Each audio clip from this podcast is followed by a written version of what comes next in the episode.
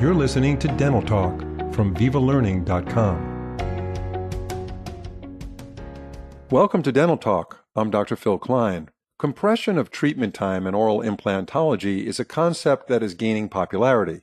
Management of the dentogingival complex and development of adequate biologic width are critical components in achieving ideal functional and aesthetic outcomes. Today we'll be discussing surgical and prosthetic strategies to enhance clinical outcomes in extraction immediate implant placement, including the use of a final definitive titanium abutment. Our guest is Dr. Robert J. Miller, a board certified diplomate of the American Board of Oral Implantology. He is director of the Center for Advanced Aesthetic and Implant Dentistry in Delray Beach, Florida, and co director of the Pacific Institute for Advanced Dental Education. He maintains a full time practice dedicated to implant dentistry and revision surgery. He has an active international lecture schedule, as well as being engaged in biomaterial, laser, and dental implant research. Dr. Miller, it's a pleasure to have you on Dental Talk. Hi, Dr. Klein. Uh, thanks for the invitation. Yeah, we're, we're happy to have you here. So, a lot has changed since the Brånemark days, where many of us practiced the traditional two stage method, right? Uh, delaying the prosthetic loading by the typical six months after the implantation to allow proper osseointegration. And two, having that traditional eight week delay between an extraction and an implantation. So, for sure, we are in a different era now. So, tell us how long you've been placing implants and what are some of the things you've learned along the way? Well, my journey in oral implantology started about 35 years ago. And it's, of course, started in the Brånemark days. And as you just mentioned, uh, there was a strict protocol that Dr. Brånemark had set up for, for implants for both healing and for the prosthetics. But clinicians, and, and you know this as a clinician as well, we're always looking to compress treatment time. And part of compression of treatment time means uh, getting away from the, the uh, parochial attitude uh, in implant dentistry, seeing what we can do to perhaps combine steps, seeing what we can do to change the biology of, of the site, and then uh, load our implants more quickly. And all of our strategies from 35 years ago to today have been based on that paradigm, trying as much as possible to get the same clinical outcome, just doing it in less time. Yeah, it reminds me of when I was in grad endo at Penn, and you know I did this sacrosanct thing of completing a root canal in one visit and it was just yeah it was unheard of. And you know vital teeth and getting into just for a second on this vital teeth it was somewhat accepted but even not looked upon in a great way especially as a grad endo student. But a non-vital tooth would is just heresy. But um, that, we didn't have the means to sterilize uh, the canals at that time, you, you, all in one visit, and and the uh, the materials that we use to obturate and finish a case were, were different as well. So this was your quest as an endodontist, and this, of course, is my quest as an implantologist. There's some similarities there for sure. So, what are some of the things we as clinicians should be aware of before combining extraction, immediate implant placement with the final abutment? First, be aware that extraction site defects do not have the same biology as a healed site. Uh, in healed site, of course, after removal of a diseased tooth, uh, we're waiting for the pathology to heal, for the defect to heal, for the pathogen load to essentially disappear, be cleared by the body. Uh, when we have an extraction site, we have everything working against us. We have a, a contaminated site. We have a site that's going to have a different geometry than the implant that we're placing, meaning there's going to be a gap there. We have to be concerned about soft tissue growing down inside, uh, salivary contamination, food contamination, uh, soft tissue uh, getting onto the implant surface and preventing integration of, of that portion. And then we go one step farther, and that is if we're going to reconstruct or provisionalize uh, an implant immediately, uh, how do we do that and not have a failure? So there's a lot, there's many more considerations in extraction immediate implant placement than there would ever be in allowing a site to heal and placing an implant and bury it either in a, in a one stage or two stage procedure, but not loaded with a, any, any prosthesis whatsoever. So when you're talking about a socket that's pathologically involved from a diseased tooth that's been extracted, what are the determining factors for saying, okay, in this visit, we're going to load this with an implant immediately, even though we know that tissue is diseased? How do we make that decision to say, okay, it's ready to load? Well, first of all, you have to be able to get uh, initial stability. Initial stability means that whether you're going to load it or not, whether you're going to immediately provisionalize it or provisionalize it in function, especially if you're going to cross arch stabilize something. Uh, initial stability is critical. If you have a defect that's way too large and uh, you're, you're afraid that when you put the implant in, there's going to be some slight mobility or there will be mobility, uh, that's not a site to place an implant. But if we have a site that's relatively intact with a five-walled or even sometimes four-walled defect, and you have enough apical bone to place it in, and you get that initial stability, then I don't hesitate to do that. But there's two parts to extraction-mediated implant placement. The first one is decontamination which means that once that tooth is removed, have you removed all the apical pathology? If there's an apical granuloma, you must remove it completely. Otherwise, you get something called a retrograde periimplantitis. You must remove all remnants of the periodontal ligament because bone will not adhere across soft tissue. It only goes grows from bone to the implant site. Next, you have to worry about how you're going to protect the gap. And in most cases, uh, in virtually all cases, I'm going to be grafting with something either a bone graft material or even something like PRF, a, a fibrin membrane that I use uh, from the patient's blood. Only then, if, if I can determine I can get initial stability and deal with the extraction site defect, that gap, then I'll consider provisionalizing it. The provisionalization might be a temporary abutment with a temporary crown. It might be a final definitive abutment with a temporary crown. Mm-hmm. So there's all different possibilities here, but it's based on the site. It's based on how it's going to be used. It's based on how much healing time you're going to have, whether it's a single tooth, whether it's uh, multiple teeth, or cross arch, full arch stabilization. So a lot of factors there. Is this a job for a GP that likes doing implants? All these decisions that have to be made on the spot, is this more for an oral surgeon or a periodontist who does many more of these complex cases? Well, it, the word is complexity. And uh, what I, I, say to uh, the general practitioners uh, when they're contemplating getting involved in the, in the implant world is uh, select your cases carefully. Start with easier cases. Start with single tooth cases. Start with single tooth cases in sites that are already healed. And then as you feel more comfortable and you gain the, the surgical and the prosthetic skills to, to successfully complete those cases, then you get the training to go to more complex cases, more complex single tooth cases, mm-hmm. then quadrant cases, and right. then ultimately full arch cases. And it, it, in my practice, after 35 years, 50% or greater of my uh, practice is revision surgery. So I get all the failures and the failing cases of uh, either uh, recently completed implant cases or implant cases that were completed a decade, two decades, or three decades earlier and are now uh, failing. Um, so that that requires a, a, different set of skills and a different experience, work experience, uh, to be able to do those comfortably. But start with uh, easier cases, things that, that, have a high degree of, of predictability. And mm-hmm. when you get your confidence that you're going to be able to complete those cases, then go on in, in terms of complexity. As far as the failures that you've seen coming back to you, you mentioned revision surgery. How much of that is retrograde implantitis? Do you see a lot of that? You don't see a lot of retrograde periimplantitis, but you see it often enough to understand that if you're going to be placing an, uh, an implant in an extraction site, all apical disease must be removed. And you can remove that uh, with surgical curettes, round burrs. My favorite device happens to be a laser, mm-hmm. especially in very, very deep defects and defects that have sort of a balloon anatomy at the end. They're wider than the osteotomy itself. And it's very difficult to get into those areas with a surgical curette, uh, with a spoon excavator. So uh, when I use a laser that has perhaps perhaps a radially firing or side firing tip, I can clear that tissue easily uh, and definitively uh, before I place my implant. But all apical disease must be removed, or instead of getting the crestal periimplantitis, you actually get the disease process starting in the apex and then moving coronally. Is that something that would cause an early failure if that wasn't cleaned out properly? Well, when you say early, early to me might mean within the first six months. Absolutely, it, right. it would certainly contribute to that. So that's that, not that's where you lose you lose your initial stability. Right. And your, so and that's that's not going to happen once the implant is in there for five years, and then you see the cases of failure. You're not going to think it's a retrograde periimplantitis because that would have happened already, most likely. Absolutely. That, yeah. Retrograde periimplantitis is going to happen immediately. When right. You're putting your apex of your implant through disease, it's going to start the process immediately.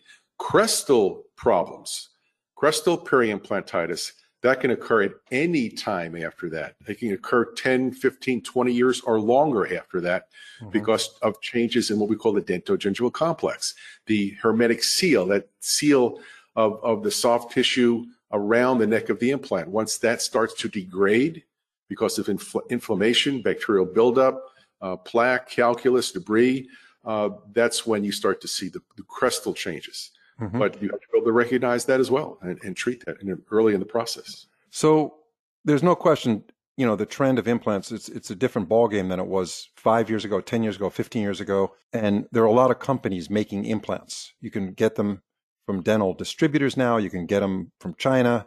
How does a dentist differentiate between implant systems? Because they all claim to be good, and, and some are certainly less expensive than others. What's the discerning factor here, and what do you recommend? Well, let, let me begin by uh, giving you some statistics. Uh, there are literally thousands of implant companies around the world, uh, and the vast majority of them are small jobbers, uh, people uh, with a CNC machine in a garage somewhere turning titanium bars. That's the truth. Those are actually. the best ones. Those are the those are the ones I want to buy. I'm only kidding. Sure and they're the least expensive, least expensive as well. So if you're looking to save money, that would be the, the way to go. But if you're look, if you're a discerning clinician as I am, especially after doing this for 35 years, and having used more than 20 implant systems in my practice, uh, there are distinct you know, things that I'm looking for in an implant system. When I started with my first implant system 35 years ago, I was just looking to get one of the few that were available that my colleagues were using and you know to to to be uh, within the group i had to use what everybody else was using. And that was my decision making factor. Today however the implant systems have become very sophisticated because everyone learns from everyone else and everyone's trying to build a better mousetrap. So when someone comes out with a better surface everyone's driven to make a better surface. We had problems with uh, abutment connections in the past. Everyone came up with a better implant abutment connection. So it's a it's a give and a take between the, the major players but each one trying to create a better mousetrap, each one trying to get better features so that the discerning clinician will go out and say, you know what, this is the implant I'm going to use right now because it meets the requirements that I have for my clinical outcomes. And there's only a few in my mind that do that. Yeah, could you give us some examples? Our audience always likes to hear what the KOLs are using.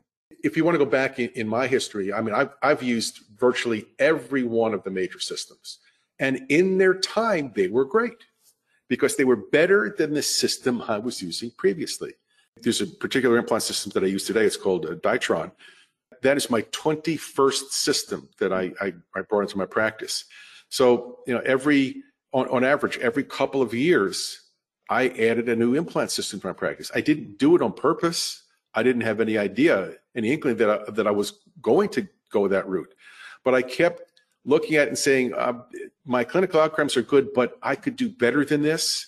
And when an implant system comes out with this feature, I'm going to buy it. Well, I did that 21 times. That's unbelievable. I mean, by the time well, this, yeah. hopefully by the time this podcast gets published, you you'll, you won't be using something different than Ditron uh, implants. But well, um, I, you know, I'm looking I'm looking at my clinical outcomes right now, and uh, I've really not been able to get the kind of clinical outcomes that I'm getting right now with this particular system, which is amazing to me. I never expected it. And when some some people from the industry came to me and said, "Robert, I, I know that uh, you know you're you're head of a department, you you teach, you you lecture. I would like you to try this system and tell me what you think."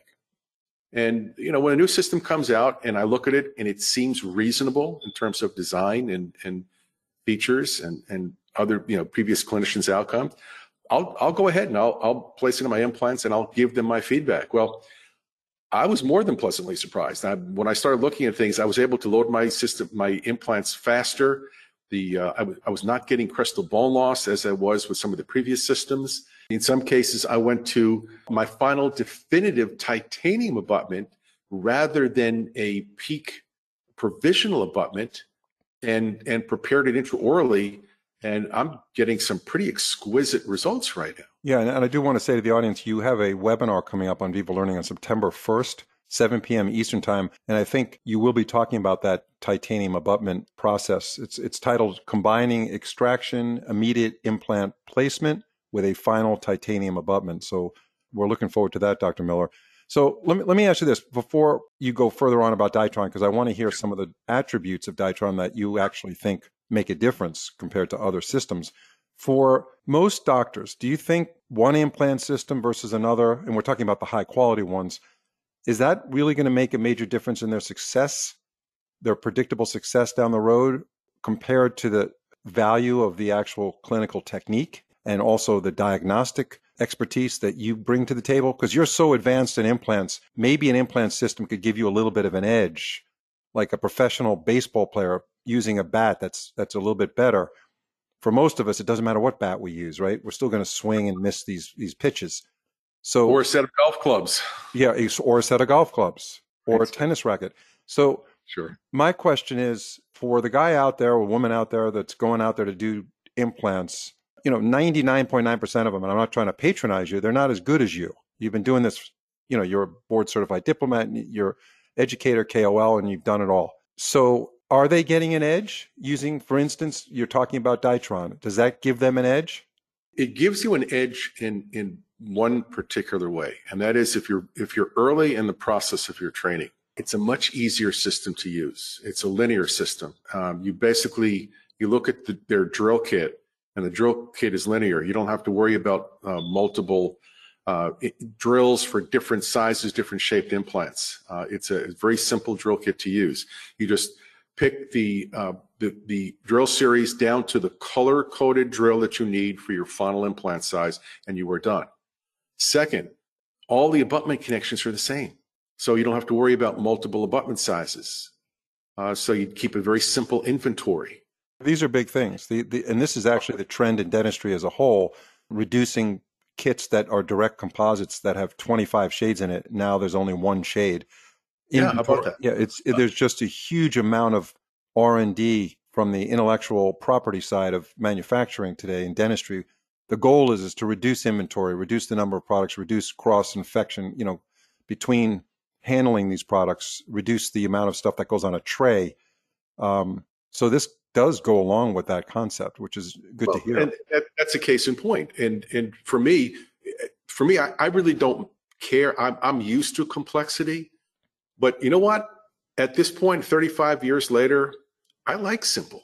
You know, I don't have to go searching through a drill kit or, or searching through my inventory and realize that I was short one abutment because I, I re- didn't remember to, to purchase uh, uh, that size. I was out of that size last time. I, I forgot to reorder. But it, it's a joy to be able to just reach into my little box, my toolbox, and say, oh, I need an abutment. It doesn't matter what size implant I placed all the abutments fit into every implant that they have.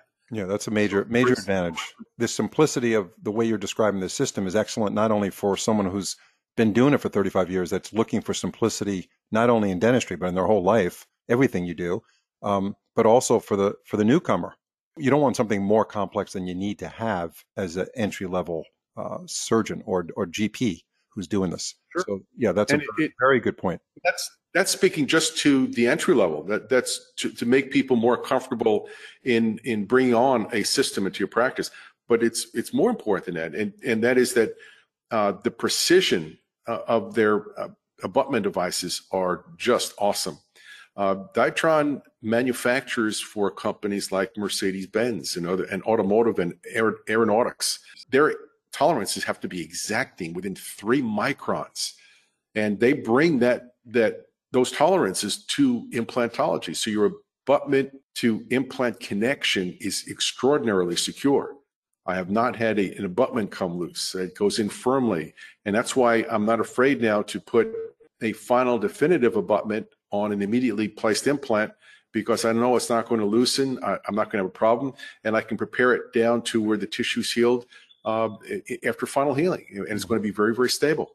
I love that. Pleasure uh, working company that uh, that, that, respects uh, the precision manufacturing techniques. You know, they they do this for for air, aircraft and and for automotive, and um, they don't they don't lose anything in the translation when they come to oral implantology. They they they want to manufacture the highest quality precision devices for oral implantology as they do for everything else. And, yeah, and I respect that. I like that. Yeah, well said, well said. So, you know, there's no question there's always a better mousetrap out there We have heard great things about Ditron. For those who are interested, you could Google Ditron Dental, D I T R O N Dental, and that's the name of the company.